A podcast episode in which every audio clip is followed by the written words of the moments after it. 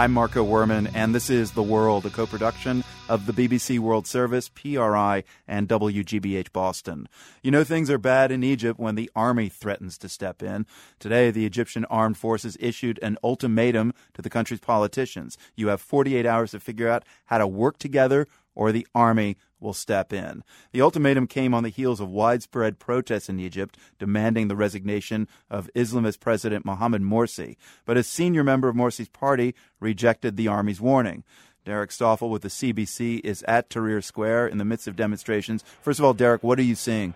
I'm seeing a celebration. Um, there's no other way to put this. Fireworks high above the square right now, Marco. Uh, you know the crowd is very very big nothing like the 500,000 we saw uh, you know yesterday but you know maybe 150,000 people they're waving their flags and you know the din here quite loud and just about 15 minutes ago really quite an amazing scene Army helicopters. They were circling over the square. At first, it was five sort of uh, regular Army helicopters. They were flying the Egyptian flag underneath. But then, all of a sudden, two Apache attack helicopters came, and the crowd went wild. They, it was really an unbelievable sight. Have you spoken with Egyptians, with, with protesters at Tahrir Square, who say, we want the army to take control? And, and if they are saying that, what are the risks of that if that happens?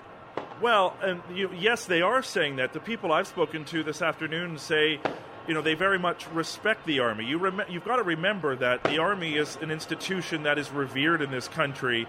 People are sort of right now they're forgetting that the army wasn't very popular when the Supreme Council of the Armed Forces, that was the ruling generals, when they took over after Mubarak. You know, there were a lot of missteps and. Uh, the famous image of uh, that protester being beaten, being trampled on, a woman, she was in, in her underpants being beaten by um, Egyptian soldiers. You know, it seems like today everyone's forgot all that. They've forgotten the troubles the army had ruling the country, and they just don't want the Muslim Brotherhood, so they're saying, well, we're happy that it's the army. Um, I do think that in the next day or so, it will sort of sink into a lot of people that is this a coup? You know, what is happening here? And I think Egyptians will try and get assurances from the army that you know there there will be elections very quickly for president, and you know the parliament's not sitting right now. So beyond this euphoria in the square here today, um, you know, there's some hard lessons that you know have to come from all this. I mean, it's pretty extraordinary. The people, at least some of those who, who, whom you've spoken with, would rather have the army than Morsi right now. I mean, it really seems to speak to the level of, of mistrust of Mohammed Morsi. Do you think that mistrust applies to all of the Muslim Brotherhood? Yes. Morsi was elected the first, you know, freely elected president of Egypt, but his support has absolutely eroded. The Brotherhood will do, I think, everything it can to try to keep him in power, but it is going to be hard given all the pressure that is mounting. Just, you know, four cabinet ministers resigned today, four of his cabinet ministers. There's this uh, ultimatum from the rebel group that he stepped down by supper time tomorrow or civil disobedience will hit the country. And then the army.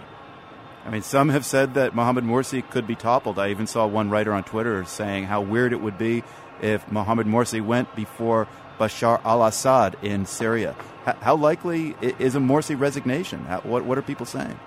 Well, I think it's certainly something that's uh, it's, it's being floated tonight. People are talking about it, and it's because of the power of the street. You know, the difference is that in Syria, they're just not able to come out in these huge numbers, and it's been so incredibly bloody. But here, he just didn't understand the power of the opposition and the fact that you know the army says up to 17 million people came out across Egypt yesterday. Well, that's massive, and you know he didn't foresee that coming. And I think if he does resign, that's because he, he, he just wasn't able to respond and uh, and deal with the protesters and their demands. They the Brotherhood it seems like they had their heads buried in the sand in the desert here, and uh, looks like they could pay the price for that.